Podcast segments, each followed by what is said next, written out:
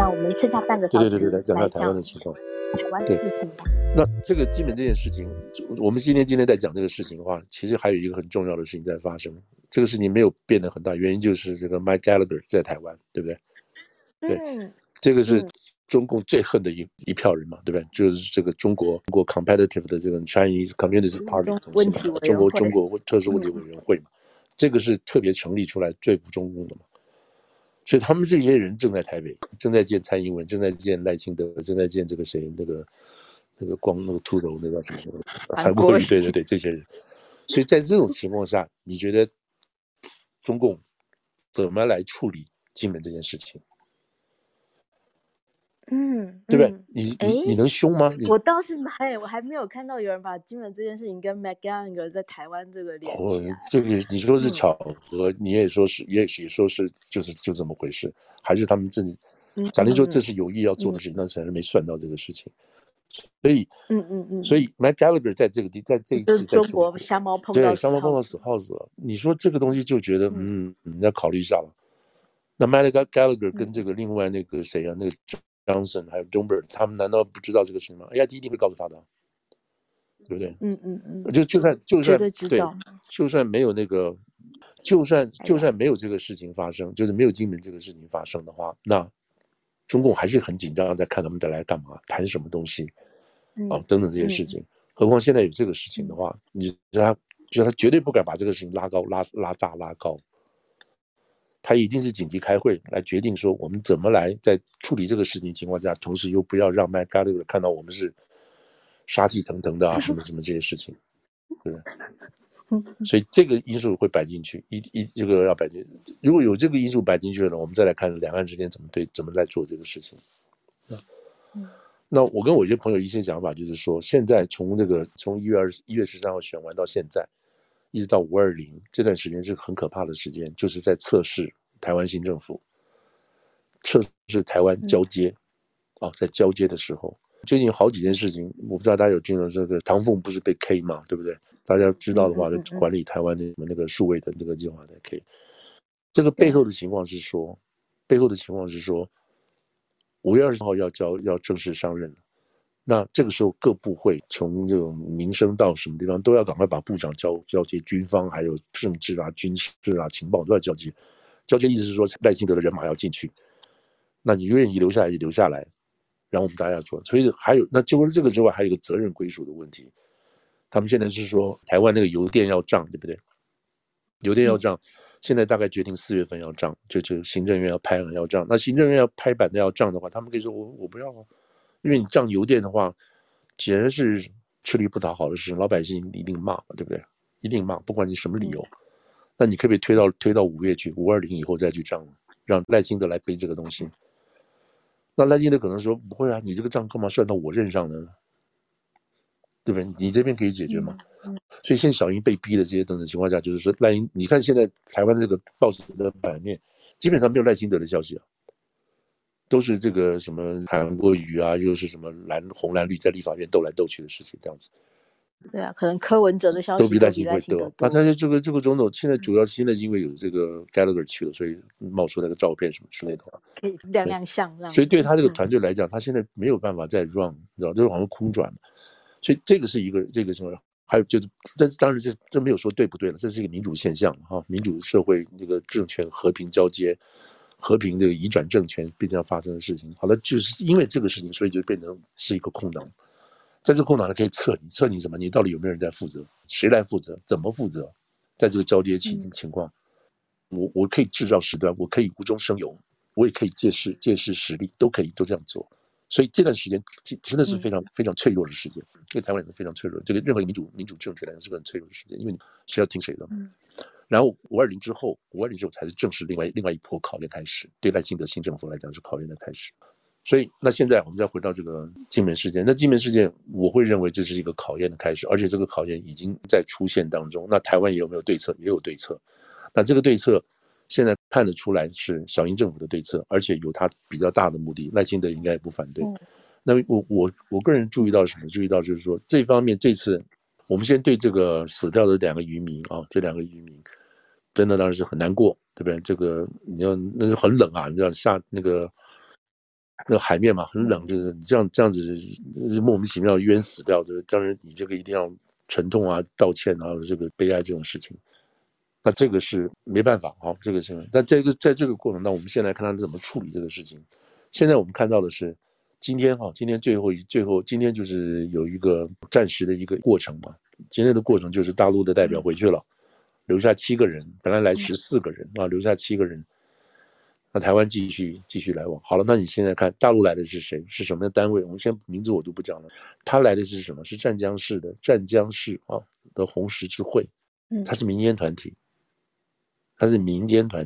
后来这个红十字会的这个会长他来的时候，秘书长他来的时候，他也说，我们接到的是什么？我们希望红会对红会。好了，那台湾派出的是什么人？台湾派出的是陆委会，是海巡署，所以台湾派出来的是国家单位，大陆派出来的是什么？对方派出来的是民间单位。那为什么会这样差别呢？因为民间单位他做了答应的事情，他还要去跟官方讲嘛。才可有可能，虽然其实大陆是一条线的东西，但是陆委会是官方的东西啊，那而且是国家级的东西，他没有说你们这边县去处理好了，没有。所以台湾至少现在小英这方面，可能赖清德也要答应啊，因为这个后续事情可能还会延到5月都不一定啊，所以赖清德也要答应，什么答应什么的，我们就要用国家的单位，用政府的单位，用最高的这种政府单位，是用陆委会这个单位，行政院下属来跟他们对谈。那这个，那大陆你看，大陆这边就是已经摆明了，我们是用这个红十字会，然后官方不讲话，这个做法，我现在还不能知道说，这跟那个 Gallagher 在台湾有没有关系？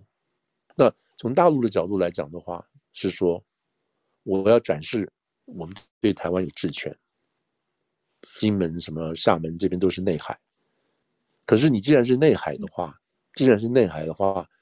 你就可以派这个福建省的人或者是这个湛江市的人，这人来就好了，官方的市长啊什么这些人来就好了。他没有，他派红会来，他也不派地方级的人跟来过来。他如果派地方级的人过来的话，或者是由政府单位过来的话，那台湾会派什么？台湾不会派金门县的过去，他一定还是派陆委会。那陆委会就是国家级了。所以在这个地方你看出来，就是双方至少在小英在应对这个过程当中，他要把这个事情升高为一个主权的国家主权的运作，是正面的，就直接跟你用陆委会跟你去弄的。那大陆不是，大陆他还是用。有主权的味道，但是他用民间单位给你搞，我主权摆在最后。那现在就会产生一个最后的一个僵局。僵局是什么呢？到底是谁在真正陆委会要不要出面？所以在这一次第一次他们接触的这个过程当中，陆委会都没有出面，他有派人去，但是没有出面。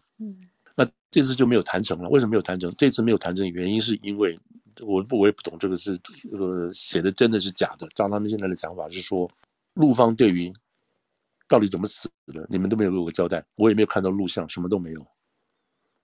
然后你们也说不清楚，而且他们希望这个相关的这个海巡署的人，这个当天船上那个海艇上的这些官员能够出面要道歉。那台湾这方面的说法，就是陆委会这边的说法，就是说，等一等好吧，我们现在还没有走完程序啊，我们还没有调查完成啊，我们调查完成我们会做该怎么做，我们就给你怎么做。而且已经谈到所谓抚恤的问题了，这个是有提到的。那既然谈到抚恤的问题，就表示台湾错在台湾这边了。如果你真的是执行公务的话，你知道，你犯法了，我就要做这个事情，那我干嘛要给你抚恤呢？所以这一点上已经看得出来是有问题，就台湾这边是有问题。当然，你检讨台湾的事情来讲的话，先不谈说跟大陆之间主权不主权，那台湾在自己单位在这边做这个事情的话，就有点莫名其妙了，对不对？就是前后事情发生到底怎么回事说不清楚，2个版本，然后时间发生也有2个版本，因为那个陆委会这边说是在14号下午12点快到1点之间的发生事情，那有目击者好像就是那个就上来2个人中间，他们说大概在12点十几分发生的，所以中间有40多分钟，将近半个小时，这个时间怎么会弄错？后来海巡署说我们搞错了，当时是很忙，很那个，我们报告都没东西。的确是在12点10几分发生的，不是在我们所说的。那不是很奇怪吗？好了，那最重要一点就是说，他们居然没有带录像，他们叫密录器什么之类，居然都没有。就现场在这个情况都没有，你怎么没有录这个东西呢？然后，当然最荒谬的情况是说，刚开始台湾这方面说是什么？是他们要逃，蛇行在逃的时候就翻掉了，是他们自己翻掉了。那后来又修改是什么？是台湾的这个海艇155吧什么之类的。撞到它的右边啊，它的船的右边，船头的右边，去撞到大陆快艇的左边后面，大家可以想得出来哈，就是你右手边去撞到人家的那个前面那个船的那个左边啊后半部，把它撞翻了。这里头到目前为止还没有看到正式报告是怎么写的，说翻了之后，现在看到的说法是翻了之后是还不知道几个人落水。然后台湾这方面的这个海巡人员就跳到船上，跳到翻覆的船上，这也说得很奇怪，那船还没有沉哦，然后去救人，救上2个，然后救2个上来之后活的，然后问他说你们到底有多少人？说4个人，那另外2个人在哪里？这个地方就出现问，我就看不懂这里面什么问题的，也许记者没写好。所以我现在我的了解，因为大家可以等下可以讨论一下，就是说我看到的了解是说，他们水里捞上一个人已经昏迷了，然后进行抢救，然后刚开始叫这个无线电叫他们都来，然后把这个人送到后方去。那另外一个是在驾驶舱里头找到的，我也看不懂怎么在驾驶舱里头找到，那不是船沉了吗？翻了吗？对不对？所以另外这个人也是昏迷不醒。也是把他捞出来，然后送往后送，所以就4个人了。所以现在的是说 ，OK， 你当初说是蛇行，后来你又说是撞翻，然后你又没有这个录像器，当场的事情也不知道是什么。那就是这2个人说是什么，就是这2个活着的大陆渔民是什么，就是他们说什么就是什么了，因为他们是现场人嘛。那这样好像也被送回去了。所以这件事情就台湾这方面来讲的话，除非是有另外的真正的操作的目的啊，或者有更大的操作目的，否则的话就这个处置来讲的话，是有点怎么讲业余的吧，有点真的不合格。还是说他们要真正调查完之后，然后把这个所有船上的几个好像是6位吧，6位这个海巡署人就笔录一下搞清楚再说。当然你知道海巡署是做这种工作是很危险的了，对吧？你在海上，这么大的风浪出去外面，那这个就是等于说都是上班嘛，啊，上班出了这个事情，然后当时的处置跟反应，这些平常的训练，这个都要考虑去的。然后他们说的也很奇怪，说这个所谓密录器啊，就是挂在身上这个 video cam， 说我们很早就拨钱给你们了，很早就拨钱给你们去买了，这个预算都有，行政院都拨了，那你们说没有挂在身上？那你们的制服，他们说你们那个所有海巡署那些官员的制服上右上角都有一个高沟槽，这个沟槽就是用来挂那个 camera 的。那你们制服上都有沟槽。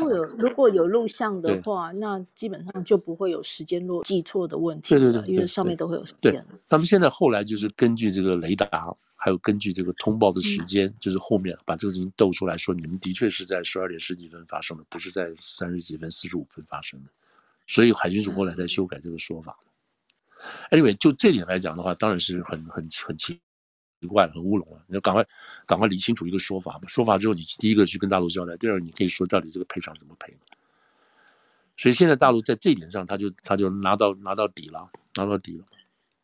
好了，那这个过程当中，你看大陆怎么处置？大陆说第一个，我们就是来跟你红会对红会的，没想到你们要这个陆委会的来。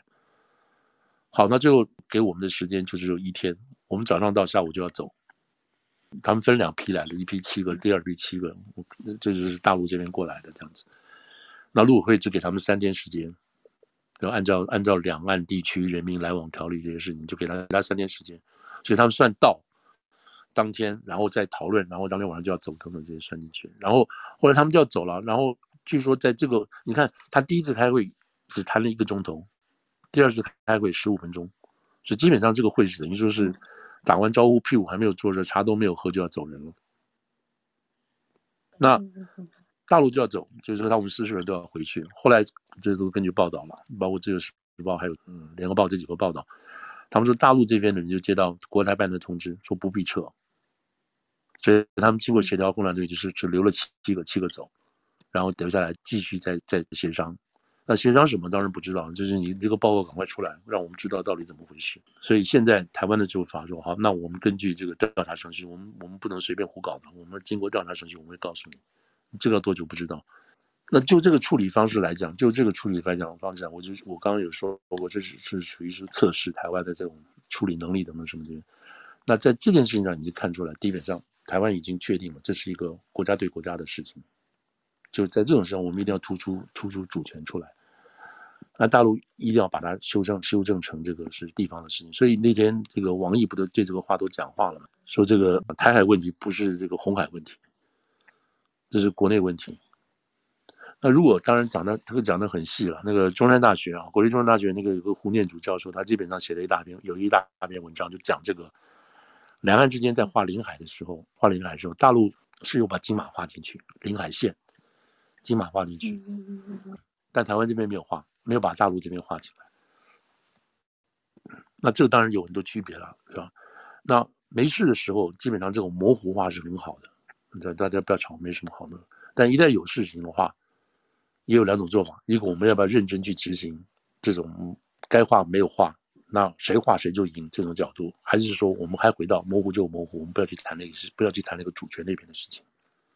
所以台湾现在是这样子，就是如果他用主权来谈的话，那这个所谓小艇落海的地点啊，还有小艇这个落海的地点是不是在台湾领海，这个金马领海这个线该怎么画等等，这个都是还是会有一个争议的。那现在台湾有个说法，就是这个小艇是叫三无嘛，啊，三无小艇，对，就是说这个是没有登记的，无船名、无船舶证书、无船籍、港登记。这个船不知哪里来，莫名其妙跑出来的，而且这四个人，有人说这四个人落水都不会游泳吗？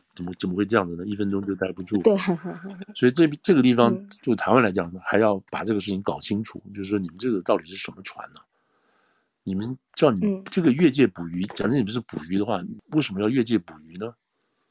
对不对？而且已经警告你们，已经有警告，这不是没有警告的，就是这个事情在这件事情上有警告他们了，你赶快跑就走了嘛，算了嘛。而且现在是捕鱼的季节嘛，刚好又是过年，过年也出来了，对啊，对吧？所以这种是一个比较大的细节，就是说他们是不是这个地方是用来测试台湾？就像我们刚前面有讲到那个 M 段，那个把那个叫什么商业飞机的航线，把你改道嘛，对不对？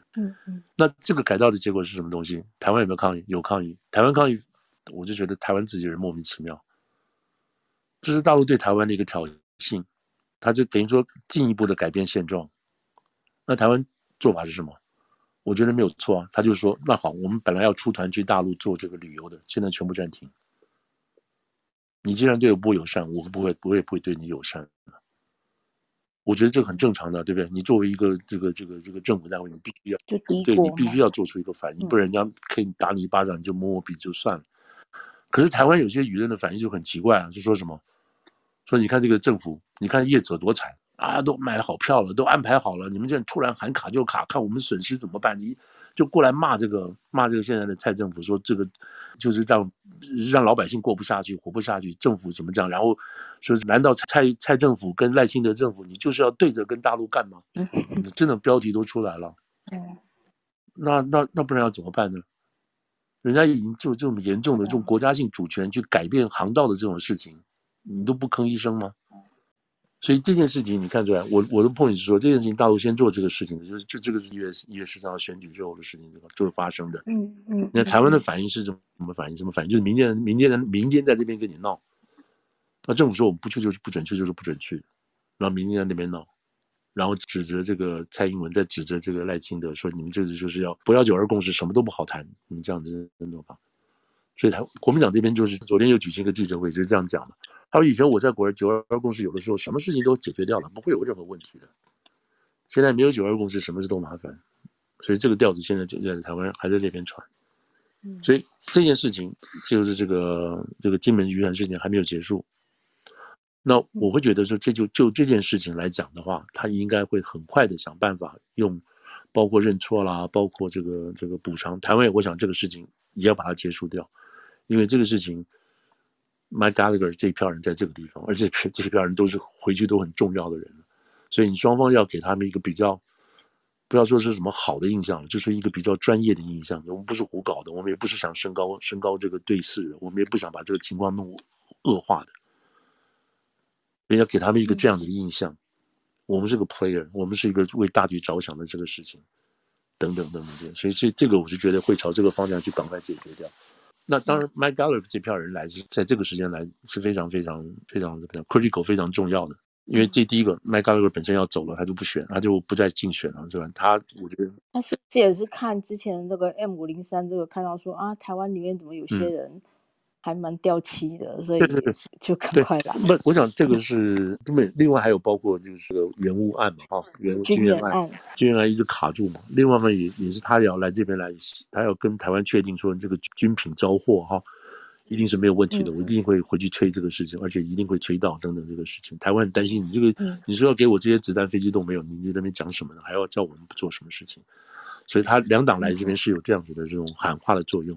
另外基本上就是要确定台湾在这个整体的这个战略上的这种，包括跟赖清德这边这一群这新的这些人士交换意见，他们要确定这些事情，就是未来的什么。所以看出来，看到的未来的走向，那赖清德的说法哈，基本上是都没有变掉的。我们绝对还是争取在这边，但是你要给我们足够的武器。所以这个是他向 Mike Gallagher 这一批人去讲的这个主要的地点。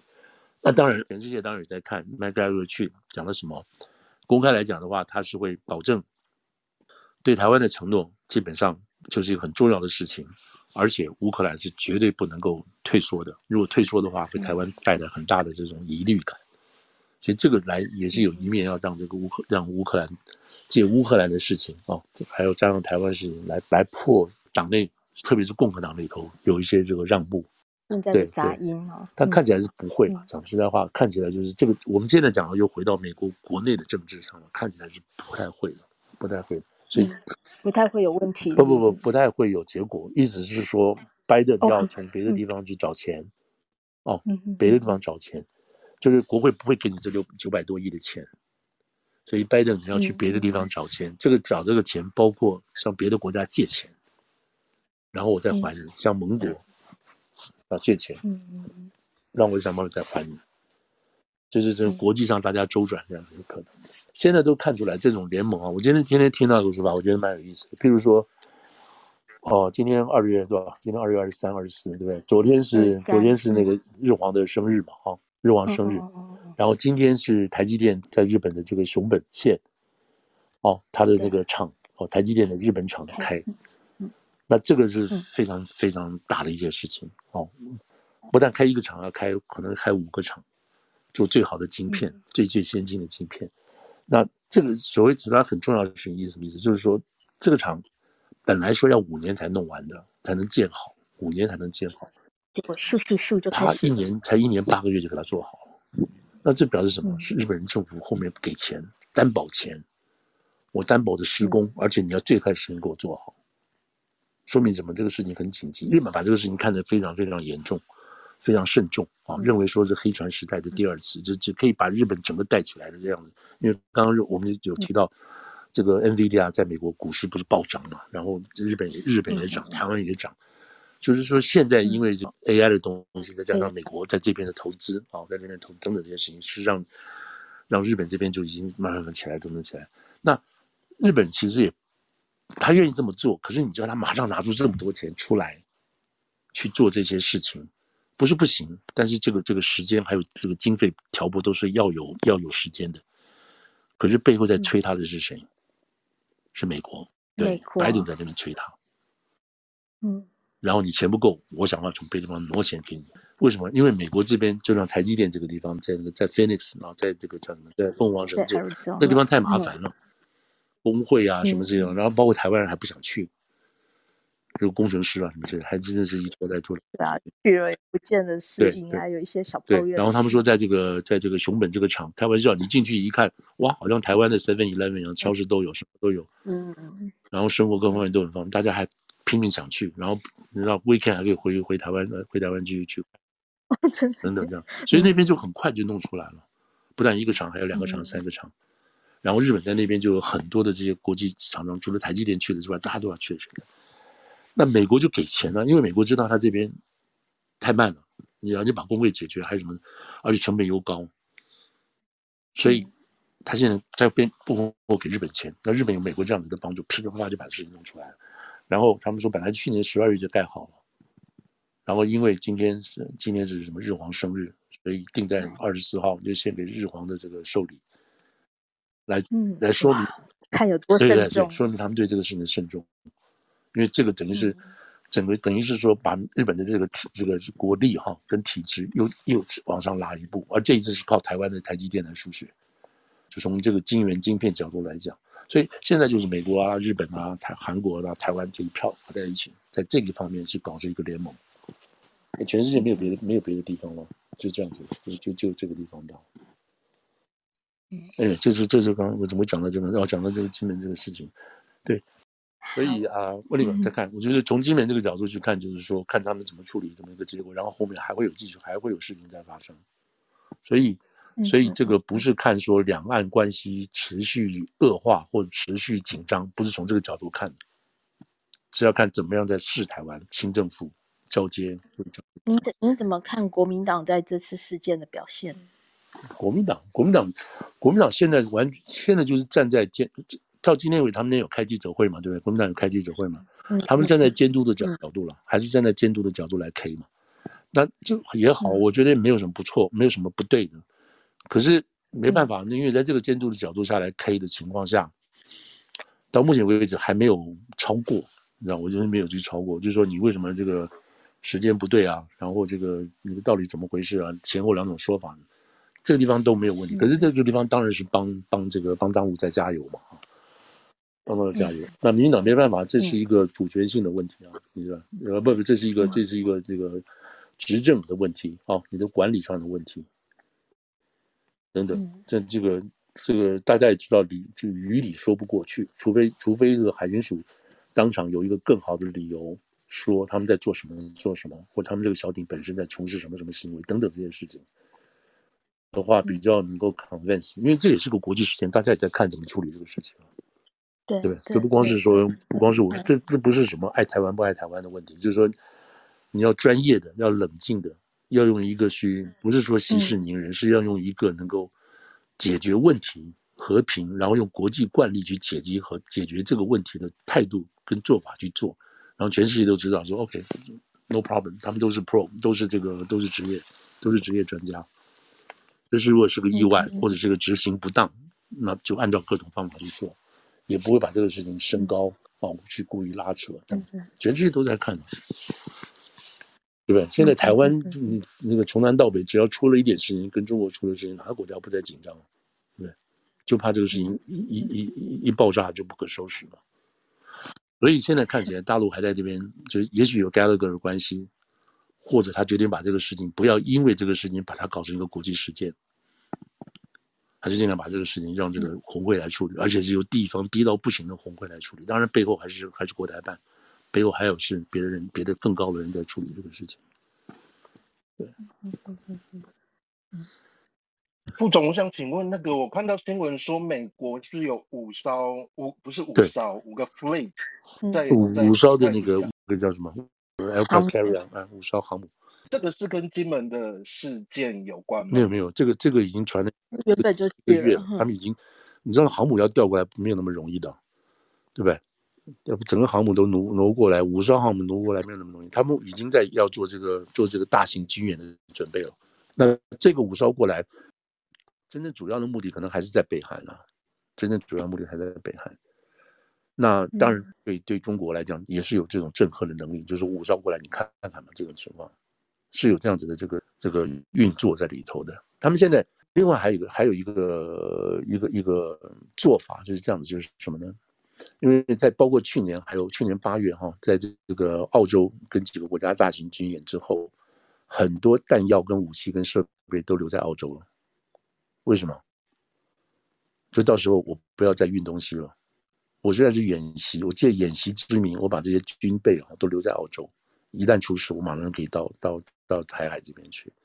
所以这次也有这个味道，这个五艘航母在这边前所未有的。嗯，北韩好像这几天又乖下来了，这可能为下一步在做准备吧，这样子。哦，对对对，嗯。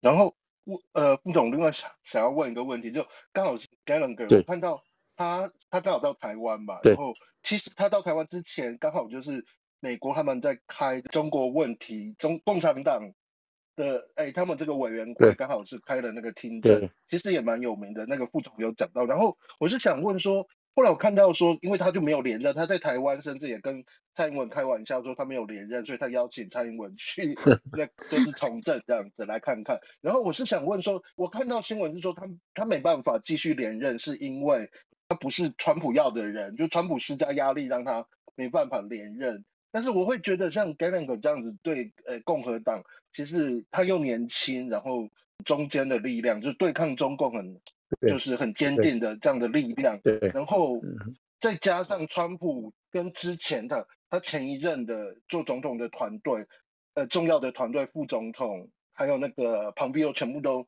闹翻了。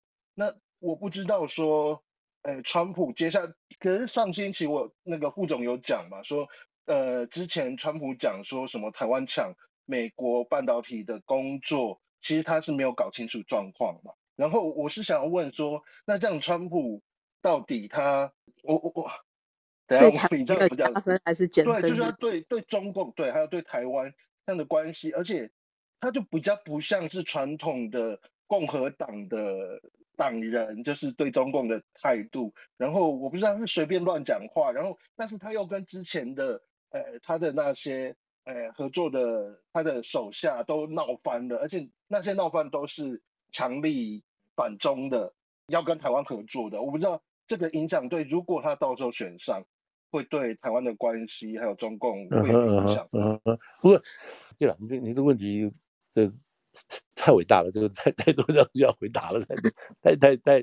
太广泛而且也比较深的了，这样子。那开一集来讲，我先回家就是说那个这个可能若星也知道，就是他现在有一个中国团队嘛，他有个中国团队，其中一个比较负责的人叫叶望辉。那叫什么叫叶望辉。那叶望辉这个人原来是前副总统的这个他的这个国安团队之一。那他对台湾非常友善，那个也在后来也在川普做过，后来就出来了。那他现在又基本又回国，又被这个也不大50对50出头的样子。他是属于川普现在这个团队之一。那另外还有谁呢？就包括这个余茂春，还包括这种伯明，就是这一批人，有一批新的人会出来，会帮他做这个事情。那川普这个人的个性，从他第一任就知道，这个讲实在话，这个怎么讲？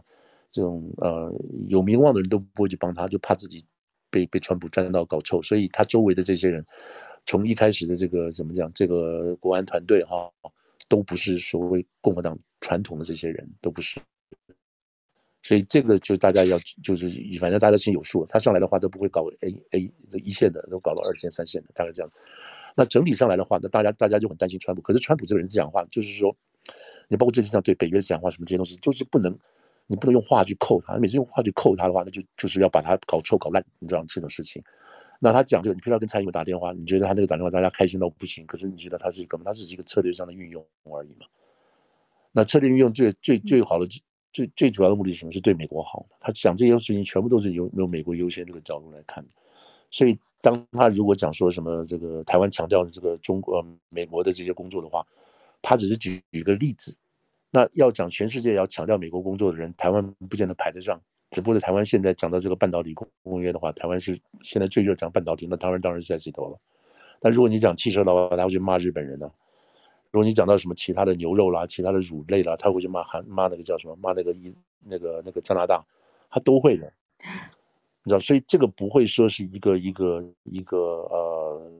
很严重，我不是这样讲的，就是说台湾要怎么样去了解，在未来川普的这个大的架构里头，台湾所能扮演的角色是什么？那很不幸，因为是个弱国是小国，但是即使这个叫什么，即使日本人现在是非常小心啊。那个谁啊，这个岸田文雄4月份就要来嘛，下个月4月份要来，要跟拜登见面等等这些事情。他们说现在是岸田文雄，日本政府就派了一个团来了，到处去问了，想办法要打进就是你刚刚问的这个问题，现在谁在帮这个川普做国安团队，是哪些人，他们做的怎么样，他们现在就派人来就要去街头去联系了，就是这样的。所以现在传出来的说，譬如说这个头，这个叫谁？这个叫 Flynn， 这个 Michael Flynn 有没有？就是川普上来第一任的这个国安顾问。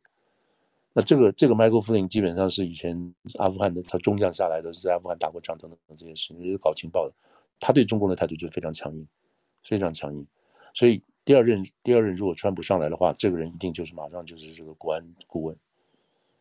那这个人对大陆非常，对中国非常强硬，那对台湾非常友好，就 Mike Flynn 这个人。那加上有叶安、叶万辉这些人在里头，还加上这个余茂春，你觉得对台湾会有影响吗？会有，但是可能没有那么想象中的那么恐怖。但就看台湾怎么样去 approach 这些人，怎么样去了解川普真正要做什么，比如他对中国的态度真正是什么，他对俄国的态度真正是什么。那从这个角度去真的去深切去了解他，然后当然这些北约国家的互动也很重要啊。因为他，譬如他一开始跟北约的关系搞坏掉嘛，因为他叫梅克尔做些事情，梅克尔根本看不起他嘛。所以你记得第一次 G7 会议的时候，你看川普一个人坐在那边，没人跟他讲话，这样就觉得不可理喻。尤其再加上那个谁，那个法国的 Macron， 跟他握手就是跟他比力气嘛。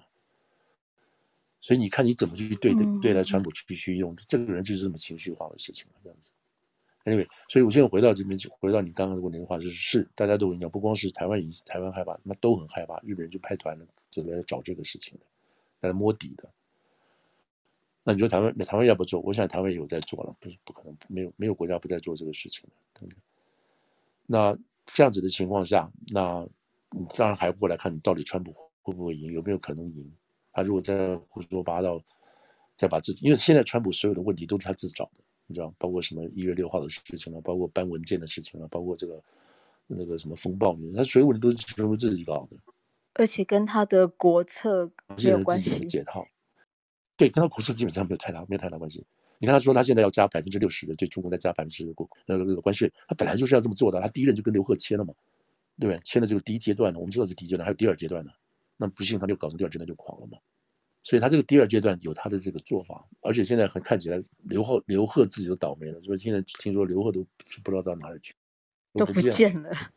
所以他有可能是亲美派的间谍之一之类的。所以现在对川普的疑虑，全世界都有。那当然最重点的还是要看他对中国的态度是什么。他对中国态度取决于他对美国自己的信心，还有美国整个全方位国力的发展在这里。那只能我现在大家对这个事情的看法，还有看到一些文章，还有一些台湾朋友跟我讲，是说基本上还是要从这个川普第一任，这个他有一些这些重要的这个国情咨文啊，还有像这个 Peter Navarro 他们这些写的政治经济对中国的这个政策这个角度去寻脉路，因为他是想做完他没做完的事情。就这么简单，所以从这里头再重新去看，就大家会摸出一些头绪出来了。我想问 MacGallegher， 接下来会做什么？我觉得 MacGallegher 我觉得因为他只要39岁的样子嘛，我觉得他搞不好会去做一些怎么讲军火商的问题。我觉得有点这个，因为他现在被弄出去，就是回到刚刚那个大耳公问的问题，他是不是跟这个川普不喜欢他有关系？他跟川普之间并没有直接的明显的互动，可以说他们两个关系不是那么怎么讲，不是那么热啊。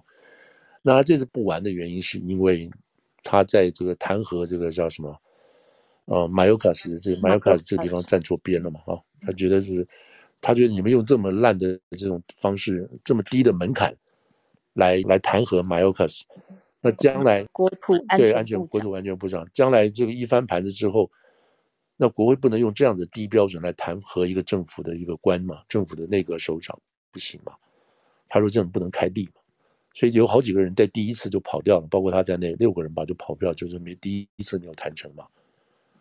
那第二次好不容易再把它弄，其实 Mike Gallagher 还是没有支持啊，还是没有在战争票，所以他知道他这一点可能在党里头有可能就觉得搞不下去了。这是为什么这次连他在内有六个共和党在这个 House 里头的 Committee Chairman 主席就是就重要的位置，这六个人不玩了，就不连任了，要走不选了。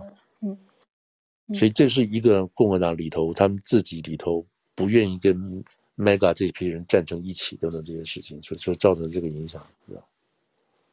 所以这个大概就是 Gallagher 的事情。可是因为他现在成立这个委员会嘛，我想不会因此会退掉的。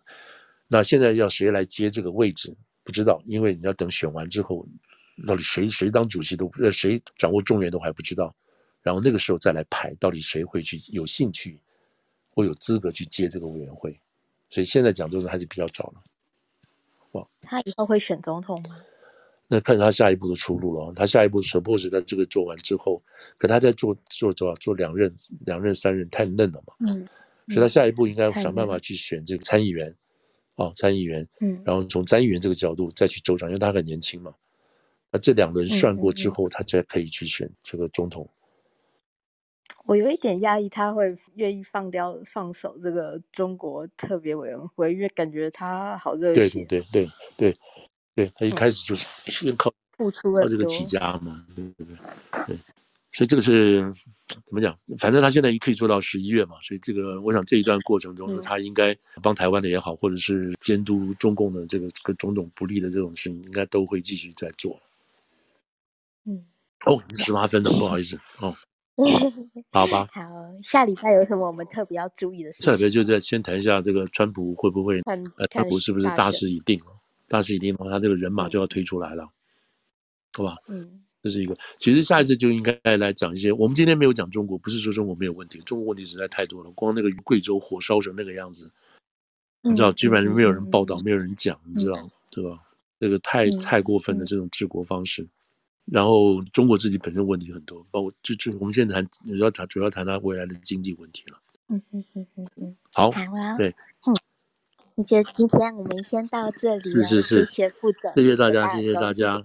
今天是元宵节了，大家那个元宵节快乐，对，元宵节快乐，是，大家希望今年大家都有个好年，对，好，那我们今天就到这边，谢谢大家，祝大家周末愉快，谢谢，拜拜，拜拜。